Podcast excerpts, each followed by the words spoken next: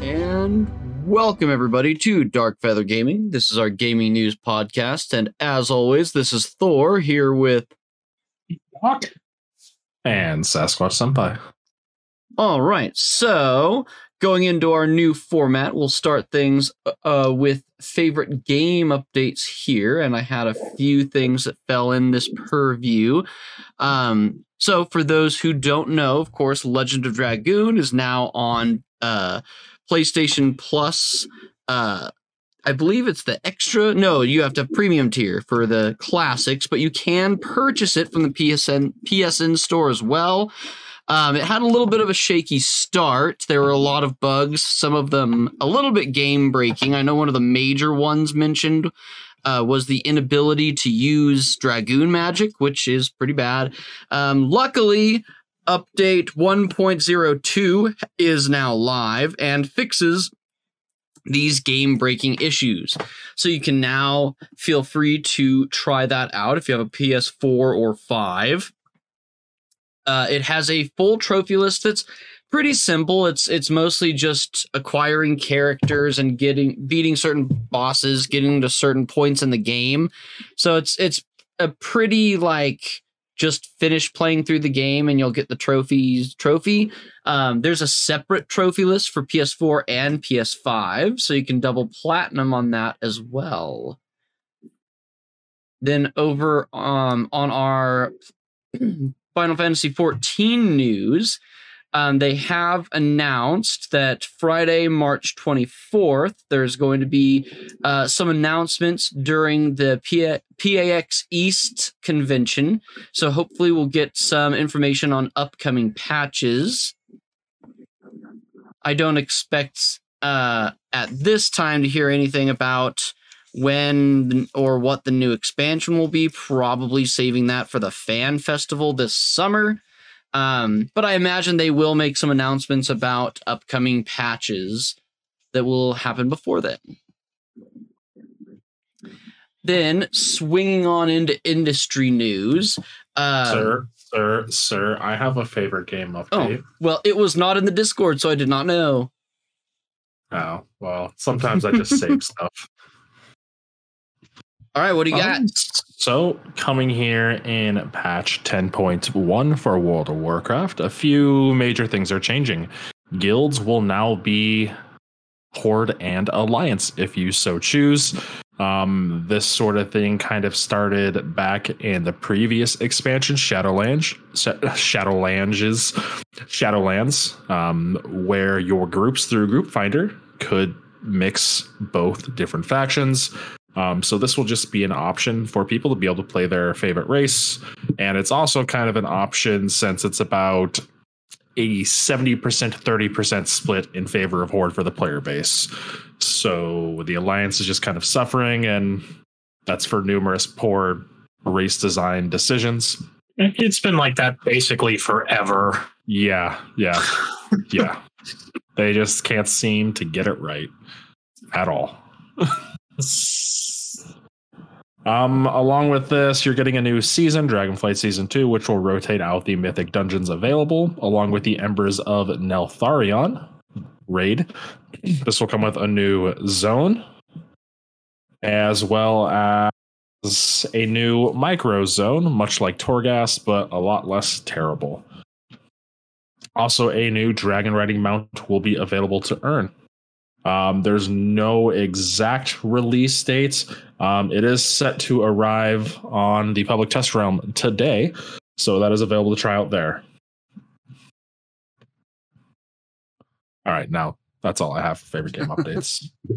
All right, well, looking at our industry news, some exciting updates.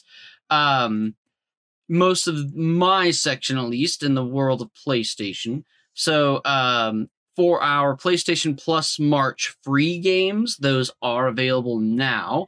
We have Battlefield 2042 for PS5 and PS4, Minecraft Dungeons for PS4, and Code Vein for PS4. Then we also finally have full Discord voice integration They keep everything I see says full Discord support, but I have at least I haven't been able to figure out how to get screencasting to work. I don't know. I think it's just for voice, but still, you can now join Discord chats via a PlayStation 5. So this is something I know I've been waiting for a long time, though I was hoping I would be able to, or no. Yeah, no, I don't know. You might be able to share the screen. I haven't been able to really play with it that much, but it's not seeming that way. And yeah, you should have joined the Discord from your PlayStation 5. Oh, and tested it out. Yeah. Let's see. I definitely want to do that here pretty soon because I want to see what the functionality is like. And I did some simple tests, but it wasn't much of anything.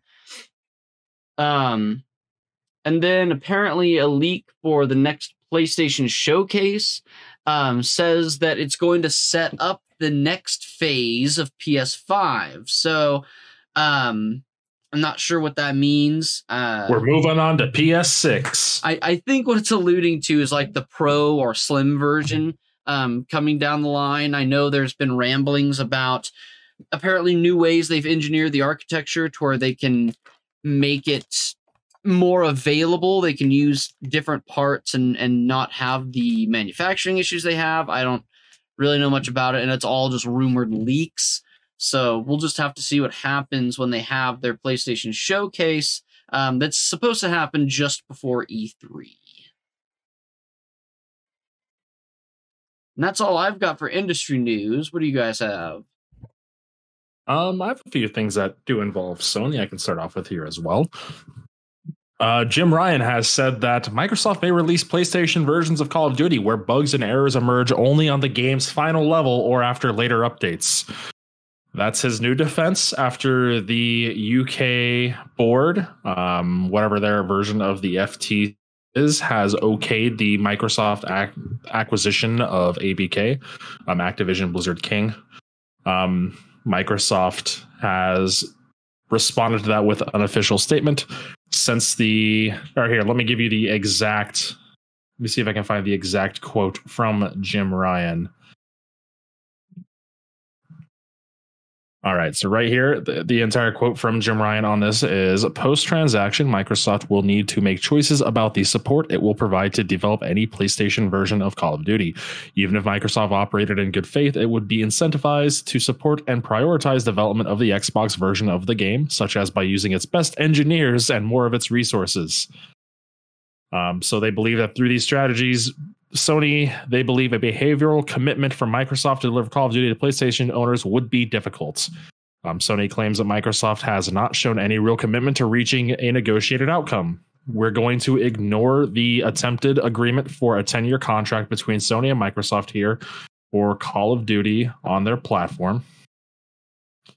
Microsoft then responded by saying, since the CMA issued its provisional findings, we have offered solutions which address its concerns and increase the deal's benefits to UK players and game developers. These include guaranteed a parity between Xbox and PlayStation on access to Call of Duty and a legally binding commitments to ensure that Call of Duty is available to at least 150 million more players on other consoles and cloud streaming platforms once the deal closes.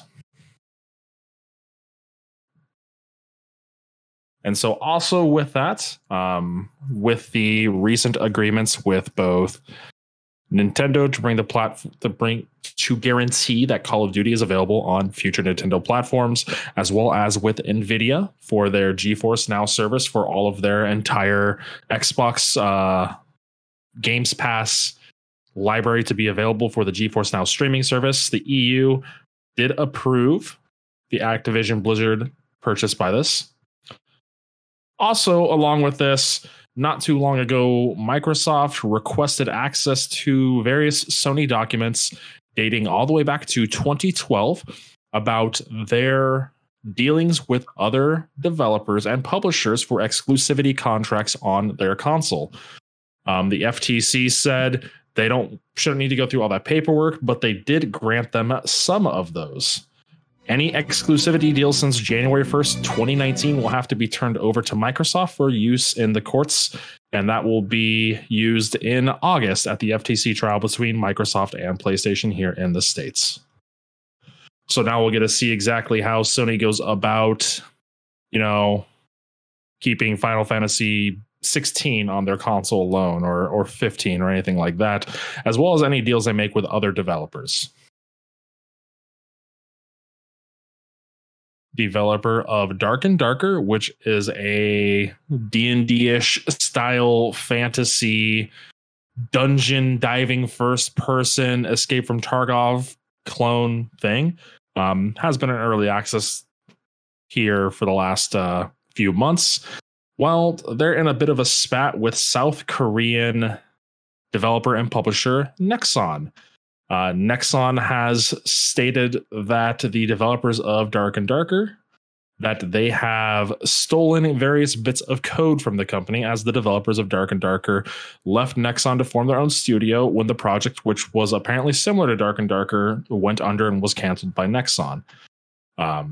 They were actually raided by police. I'm not entirely sure what a police raid's going to do to decide if code is stolen or not, but they were raided by police. Beyond Good and Evil 2 Studio, the developer behind now the technically longest delayed video game in history, behind now surpassing Duke Nukem Forever. The managing director, Guillaume Carmona, has reportedly left the company amidst an investigation into the studio's work environment. Ubisoft Montpellier, I can't read that, pronounce that, Montpellier, M-O-N-T. Montpellier, whatever. Montpellier. You said it. I don't care. They're currently under investigation by the Inspection du Travail. I don't know what that is either. Essentially, it is a government body that is called in to investigate companies that are overworking their employees and not giving them a good environment. Ubisoft even acknowledged that this was happening and said that they were working with the organization to make sure that the employees at the studio are being taken care of. So it's not too surprising that the director, the managing director of this studio, was given the boots. Also, Yuji Naka, the creator of Sonic, who was recently in the news for being arrested for insider trading, was arrested again for insider trading. This is for when he was working at Square Enix not too long ago. Apparently, he was buying shares in studios when they were giving contracts for working on specific mobile titles. He pleaded guilty to these charges and said that he, in fact, did purchase shares of stock based upon his knowledge at the company. And so he's just now awaiting for sentences. Lastly, here with Square Enix president Yosuke Matsuda has been let go. He is being replaced by Takashi Kiryu. And this is definitely after quite a few years of not much good coming out of Square Enix game-wise, outside of a few hidden gems and the continued success of Final Fantasy 14. You had many commercial flops, such as the approval of Babylon's Fall, which did not do well, unfortunately, and a few others here. There, Final Fantasy 15 being another one, and Forspoken being the third one here. Matsuda will step down as president, and the director of Square Enix Holdings, who will be taking over the spot. This will be finalized pending the approval of the 34th annual shareholders meeting in June, and the meeting of the board of directors will be held thereafter. Matsuda is definitely known for being recently tone deaf in the cries of anguish from fans of Square Enix games when he kept doubling down and tripling down on NFTs appearing in Square Enix games. So I'm sure most people aren't to see him go. All right, that's all I have for industry news. All right. How about our entertainment news section? I don't think we have anything. There's a new Teenage Mutant Ninja Turtles movie coming out, and it looks like it's really trying to draw on the art style of Spider-Man Into the Spider-Verse, but I just feel like it fails. I just don't like the look of any of it at all. whereas Spider-Man was super bright and colorful, except where it wasn't because of Spider-Man Noir. This is just dark and dank and gross. Any new game updates or announcements now that those are in the entertainment section? FromSoft has said Elden Ring's getting expansion sometime this fall or winter. Shadow of the Ur-Tree, which may be set before the events of the main game. That's literally all the news we have. 2 a.m., 3 a.m. our time they announced this. That was it. That's all the news we have on it. FromSoft said they literally tweeted out, "Rise, Tarnished, and let us walk a new path together. An upcoming expansion for Elden Ring, Shadow of the Ur-Tree, is currently in development. We hope you look forward to new adventures in the lands between." They released a screenshot or a piece of cinematic art, which shows the Ur-Tree is not burnt to a crisp. So that is why it's led to believe that it is prior to the events of Elden Ring. Hogwarts Legacy, specifically the version for PS4 and Xbox One, have been delayed to May 5th. These are not being released on April 4th anymore. It's just becoming more and more apparent that developing anything for these older generation of consoles is becoming nigh impossible. And the Switch version is still on hiatus indefinitely. Paradox Interactive, known for a lot of mostly PC-centric games, but mostly strategy-wise, held a webinar where they announced a few new games being taken on. One of the ones that really interested me was called The Lamplighters League. It's interesting. It looks a lot like XCOM, but you're like a bunch of Indiana Jones style adventurers hunting down ancient artifacts and fighting evil. It looks really neat. They did also release this in conjunction with Microsoft, so it might be coming to Games Pass. There's no guarantee on that yet. So it looks like it's really cool in that sort of tactics-based strategy style game. They also announced City Skylines 2, follow-up to the very greatly thought of Cities Skylines, which has kind of taken over the city building sim space that SimCity kind of left a hole in. This will be exclusive to PlayStation 5, Xbox Series XS, and PC. No last gen console, so that will not be held down. So this is going to launch sometime later in 2023. They also teased a new sim called Life by You from the former head of Maxis at EA, the former head of The Sims development. And you guessed it, it is a game a lot like The Sims. It is being called a Sims-like. There was a short video on it. The trailer is itself only 52 seconds long. This really isn't a genre that has a lot of games working in it, so it's kind of weird that with how popular it is, that this is the only competitor to The Sims that has been announced in ever. So that's a good point. That's when you said Sims like, I'm like, oh, that's a new category. And then my next thought was, wait, but why? Like, I'm not into it, but a lot of people are. Yeah, so it is a super popular genre. And it's perpetuated by only one game, The Sims, which... It's done by EA. Every time they release a new version, they cut back all the stuff they just released in the last one to resell to you in fantastic EA fashion. And it only took $1,000 in DLC, but it's finally caught back up to where The Sims 3 was at when its life cycle ended and The Sims 4 started. Which means it's time for a relaunch. So hopefully this new game, Life by You, will help kind of push EA into a better direction, which EA, when dealing with like exterior studios that they help publish, they're really great, but anything interior wise, they are not great. So like anything with Respawn, for the most part, they do pretty well with. We also have a rumor that Counter-Strike 2 is legitimate and it's coming just around the corner. This is going to be a Counter-Strike 2 engine update to the Source 2 engine. So kind of like an update to CSGO, which is on Source. They do believe that the major things will be that it will be 128 tick servers, which is incredibly important for a shooter. That's what Valve Red operates on, and that's why it's kind of outpacing Counter-Strike in a lot of aspects of people playing it and of being kind of in the national showcase for shooters, for esports. But Counter-Strike 2 on the Source 2 engine can look to usurp Valorant, taking over that top spot. Supposedly all the skins previously available, those will be safe for you as well, and those will carry over because, well, honestly, Valve's kind of a good guy here when it comes to development, as long as you don't want a game that has 3 at the end of it. There's no update on if Counter-Strike Go will exist alongside Counter-Strike 2 or whatever they decide to call it. However, if it is also released free to play and it's just everything's carried over, it doesn't really matter. I think that will be just a good update to keep the player base connected. There was a lot of gripe with how they did that with Overwatch 2 and Overwatch, which was the good call to do, but they didn't even need to release an Overwatch 2. So they didn't even need to release an entirely new game. They could have just modified the one they had out since there was no difference to the engine or literally anything.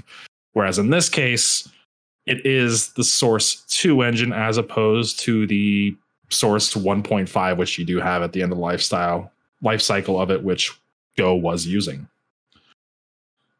Pokemon Scarlet and Violet are getting a 2-part expansion this fall and winter. It is the Hidden Treasure of Area Zero.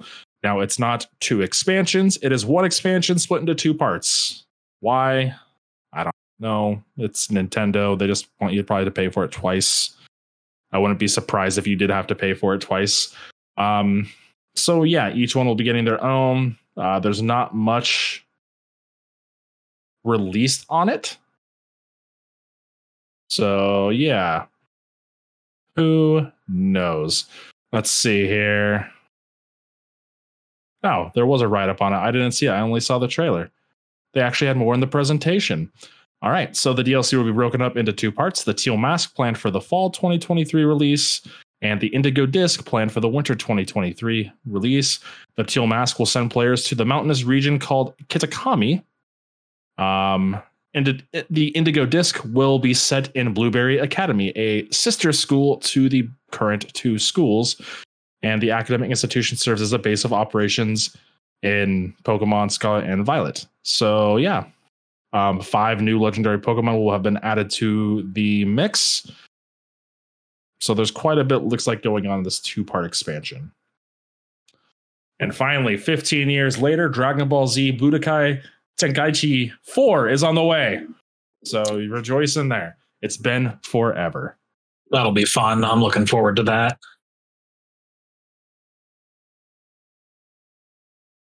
See, I'm looking for a release date here. No release date. It looks like it was just announced. So fans of the series, rejoice. Then also the studio behind the upcoming Witcher 1 remake, Fool's Theory and 11-Bit Studios. They have their own isometric RPG on the way called The Thaumaturge. They did release a gameplay reveal trailer for it, and it looks great. It's an isometric RPG. So if that's a genre you're into, check this out. This game is for you.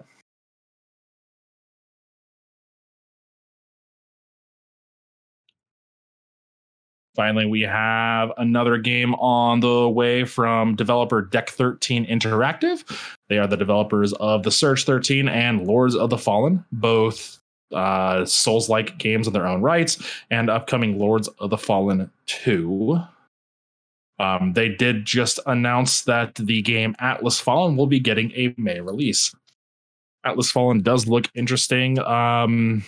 We've only seen cinematic trailers so far, but you're fighting giant sand monsters, and it does look gorgeous from what we've seen in the little bits of gameplay we have. They did say they're going to have a much larger gameplay reveal here coming up shortly. It'll be on consoles and PC on May 16th. Publisher Focus Entertainment announced yesterday. And so that is a really... that release date is really soon, considering we've seen a couple trailers and that's about it. So they're hoping to dazzle us with a new gameplay trailer coming up here shortly at another announcement.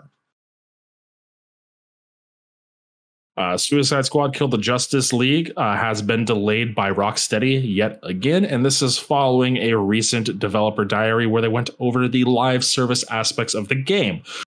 So hopefully they're going to take away the on requirement to play the game. We'll see there, but it was receiving a ton of backlash after that recent developer diary, and it was just, it seemed to kind of just strip away all the personality and what all of the villains in the Suicide Squad were known for. For some reason, I don't know, Harley Quinn was using a shotgun. Captain Boomerang was using a minigun. That's even worse. Not even using his boomerang, using a minigun. And, you know, you have Shark, who's not biting people's heads off. He was also using like a sledgehammer. This makes no sense. So hopefully they're going to rework everything here and kind of make it a little bit better. Take away the always online requirement, which is just kind of a pox anymore. Lastly, here I have that Xbox and Bethesda have officially announced that Starfield will release on September 6, 2023 for Xbox Series XS and PC. This does mean that it has been delayed from its purported June release in the first half of 2023. There was an entire trailer for this release, followed by a little bit of interaction with Todd Howard, kind of like an interview on it, which... probably okay to delay the game considering the slew of games we've had come out recently, especially large open world, especially hyped games such as Cyberpunk flopping and needing a lot of work after release to get it into a great state for most people. Okay, and that's all I have. All right. How about the world of esports? I know we have one major update over there that I saw. Did I do that? Either or. It's something about the Olympics. Yeah, it's now an Olympic sport.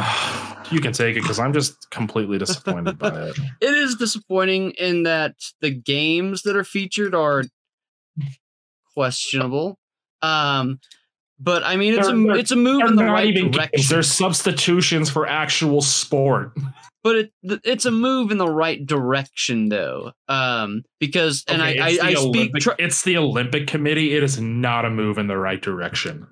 OK, but by the Olympic Committee 2 years ago, it was brought the same exact topics brought up, bringing esports to the Olympics, and it was basically laugh out of the meeting room. It wasn't even worth talking about 2 years ago. So now the fact that that's there at all is signs of progress in the realm of people legitimizing esports as an actual sport. Well, see, and the issue there is you just need to wait for time to move on, and then the people who do legitimize it as an actual competitive entity, they will be the ones making these decisions. And now I do just want to say these aren't included in the actual Olympics. This is the Olympic Esports Week of June 22nd to 25th in Singapore of this year. So it's not even actually part of the Olympics. This is just a tryout using the worst possible esports possible. I guess we'll just have to see how it pans out. Yeah, it's you got virtual taekwondo. You have chess. Chess would be interesting to watch. I'd watch an Olympic sport based around chess. That doesn't have to be esports. You can have the people be playing there live. I'm pretty sure that's already a thing. I don't think chess is in the Olympics. No. You have virtual tennis. You have virtual wind sailing. You have virtual cycling. You have virtual racing done through Gran Turismo 7. Can't remember which one they're using. But that one's actually interesting. That auto racing isn't, already a part of sport of the Olympic events, and that would be kind of difficult to put together. You would need to find, various tracks and stuff. So simulated racing would be good.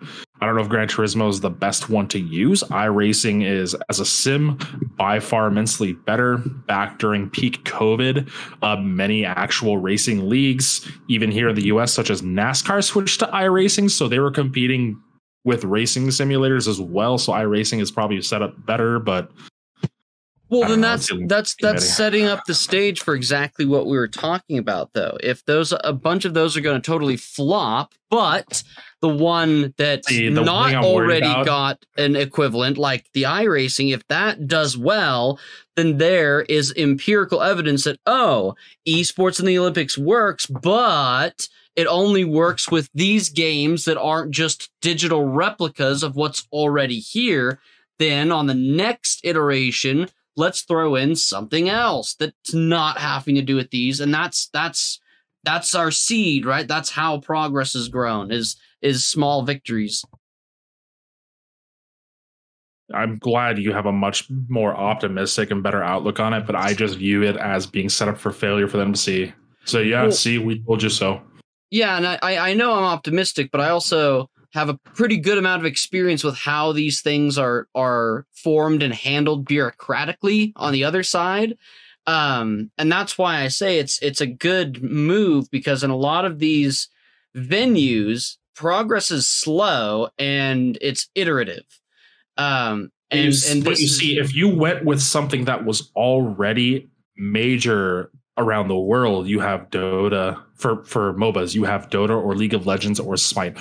Already huge money making institutions exist for those, and that would draw in millions of people. Those are the largest streams you can find on the internet in any capacity with concurrent viewer counts. That's money. That's what the Olympics Committee cares about.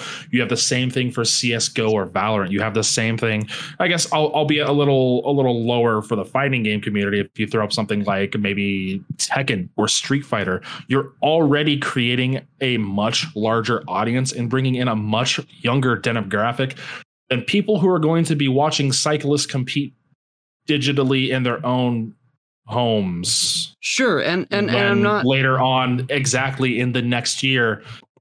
A lot of those same people are probably going to be competing live in cycling events.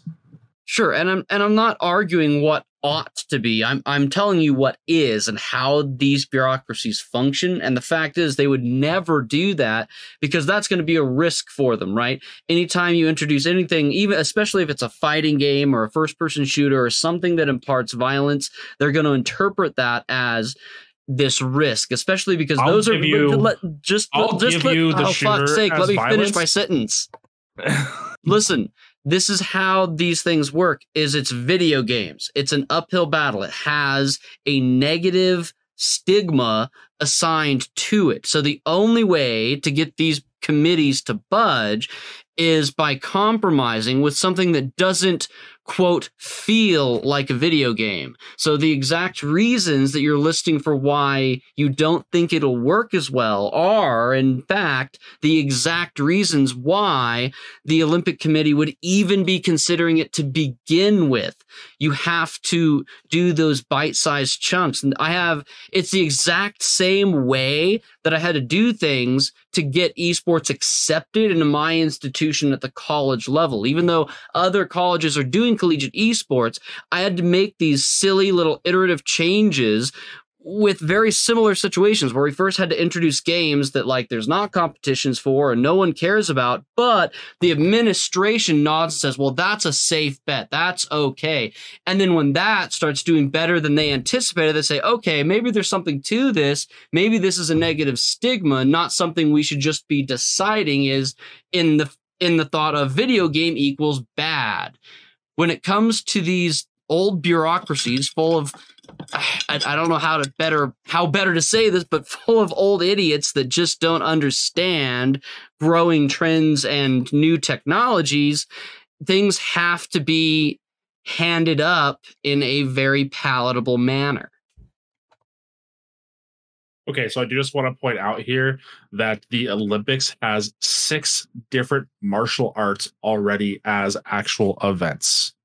So something worried about Street Fighter or Tekken doesn't really seem valid to me. You have Western boxing, fencing, judo, wrestling, taekwondo, and karate, all part of the Olympic Games, specifically the Summer Olympic Games, which these esports are supposed to be emulating. I'm assuming they're literally supposed to be emulating them all, minus... Comparing all racing and chess. Comparing virtual taekwondo to Tekken is like comparing learning martial arts to WWE. There's a completely different point and purpose to what they're doing. I mean, virtual taekwondo to regular taekwondo, I don't even know how that's going to work, but those two go one and one right together. You were saying that, you know, you don't want anything like the violence of shooters. I understand that. Or first person shooter, I can understand not wanting that in there, especially maybe something as realistic as CSGO. Let's portray it as realistically as that. But holding something like Tekken or Street Fighter in the same light doesn't seem to hold water when the Olympics already has actual violent fighting in it. But it's different because martial arts in the Olympics is a point system. You're using technique to get points versus a fighting game where the objective is to either kill or knock out somebody else. The closest thing would be boxing, and even that is on the fence. And again, it's not just that violence, it's that violence associated with video games, because video games already have a negative connotation to them, especially as it applies to video games cause violence. So when you're trying to get people to consider allowing video games to enter the doorway, you want to clear the field of all those negative stereotypes. So first, you introduce very safe games that no one in their right mind can complain about. Then you enter games with mild violence or fantasy violence. And then you can keep progressing forward a little bit more. In my situation, we started with, again, the same silly game, so it could complain about, then went up to things like Smash Bros. That's just kind of fantasy violence. And now we're introducing a Call of Duty league because we've put that experience underneath us and proven that this is something interesting and something that's not going to just make people go berserk and wild. But that iterative process had to happen first, and that took years.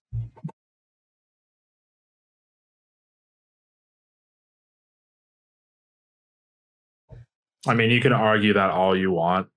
I just believe, I honestly do completely and wholly believe it's not to measure interest.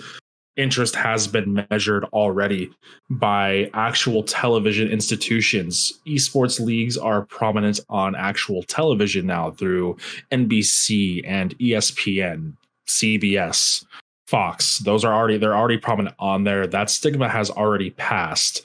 I honestly wholly do believe this is just an initiative to get it to be a failure so that they can stop hearing about the inclusion of them in the future.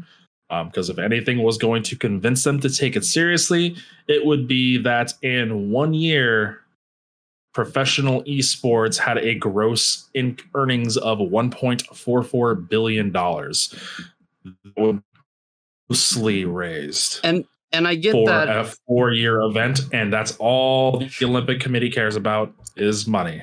So you can just take a look at the last events held for that.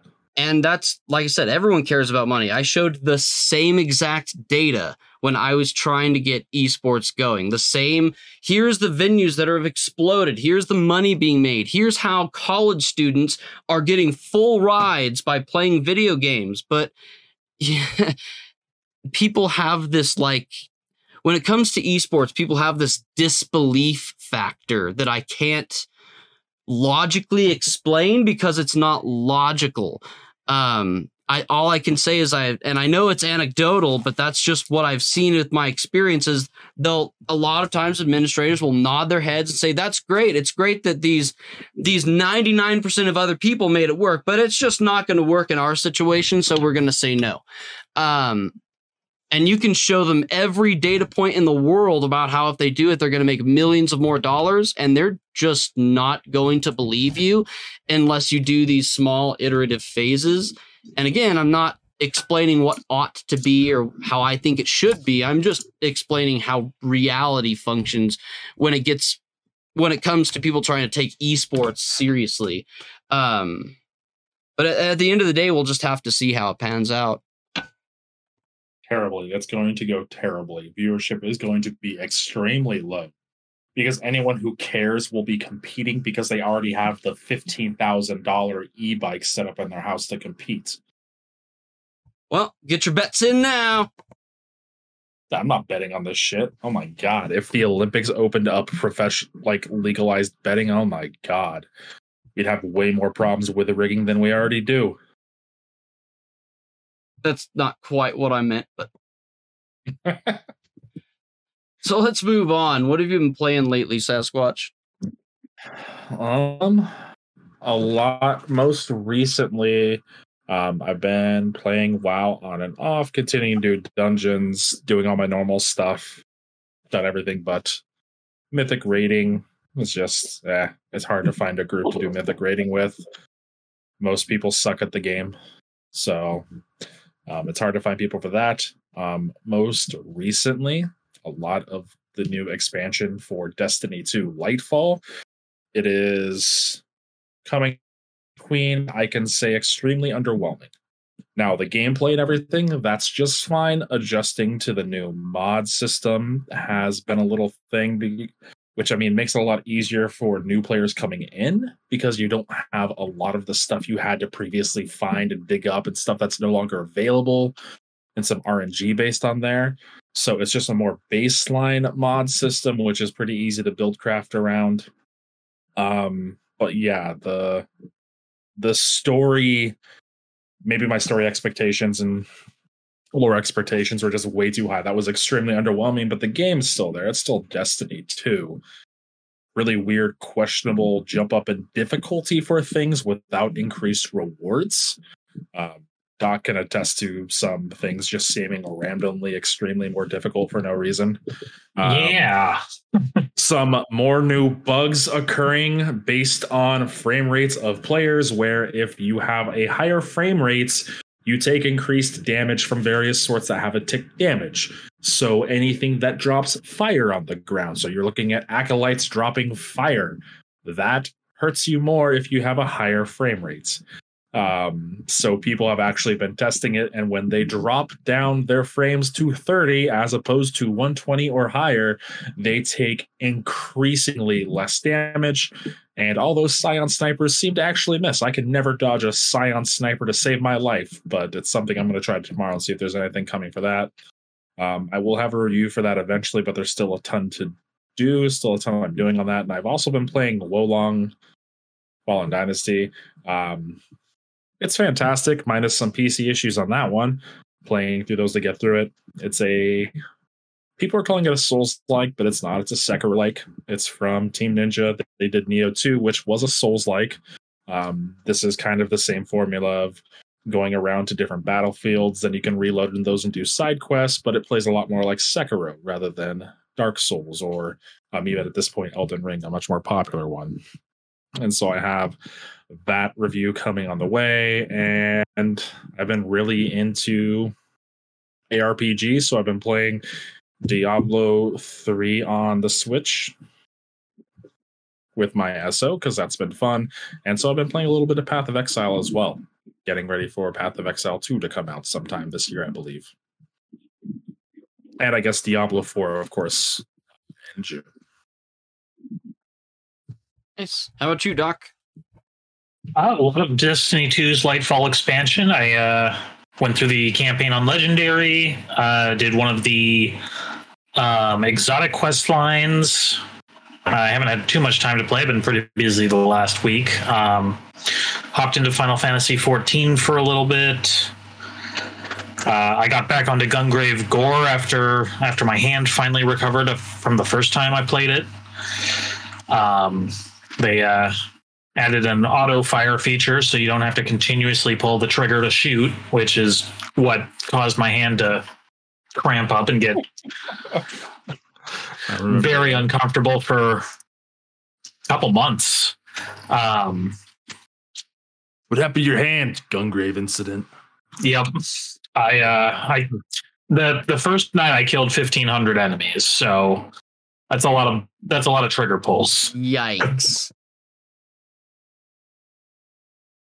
But with the update, it's great. They added Bunji Kakashiro, one of the alternate characters that you get to play for like one mission as a fully playable character, which is pretty cool. He's kind of expensive to unlock. I haven't got him yet, but I'm getting there. Let's see. I don't think I've played much else as far as video games this week. Yeah. What about you? I haven't had a whole lot of time either. I've started the Legend of Dragoon now that it's on PlayStation 4 and 5, and I've been playing some Elden Ring and some Persona 5 as usual. But I haven't had a whole lot of time for too much. Work's been kicking up pretty hard this last week. But yeah, mostly Elden Ring and Persona, I think. And we, of course, have a second podcast that's going on now. So make sure to check that out as well with a link in the description for this one. Our specialty right now is discussing JRPGs. So. All right. It looks like that's going to do it for us this week. So thanks so much, everyone, for tuning in. Don't forget to like and subscribe, all that good stuff. And come join us in Discord, where you can hang out while we record any of our podcasts live. Thanks, everyone, and have a great weekend. See you next week.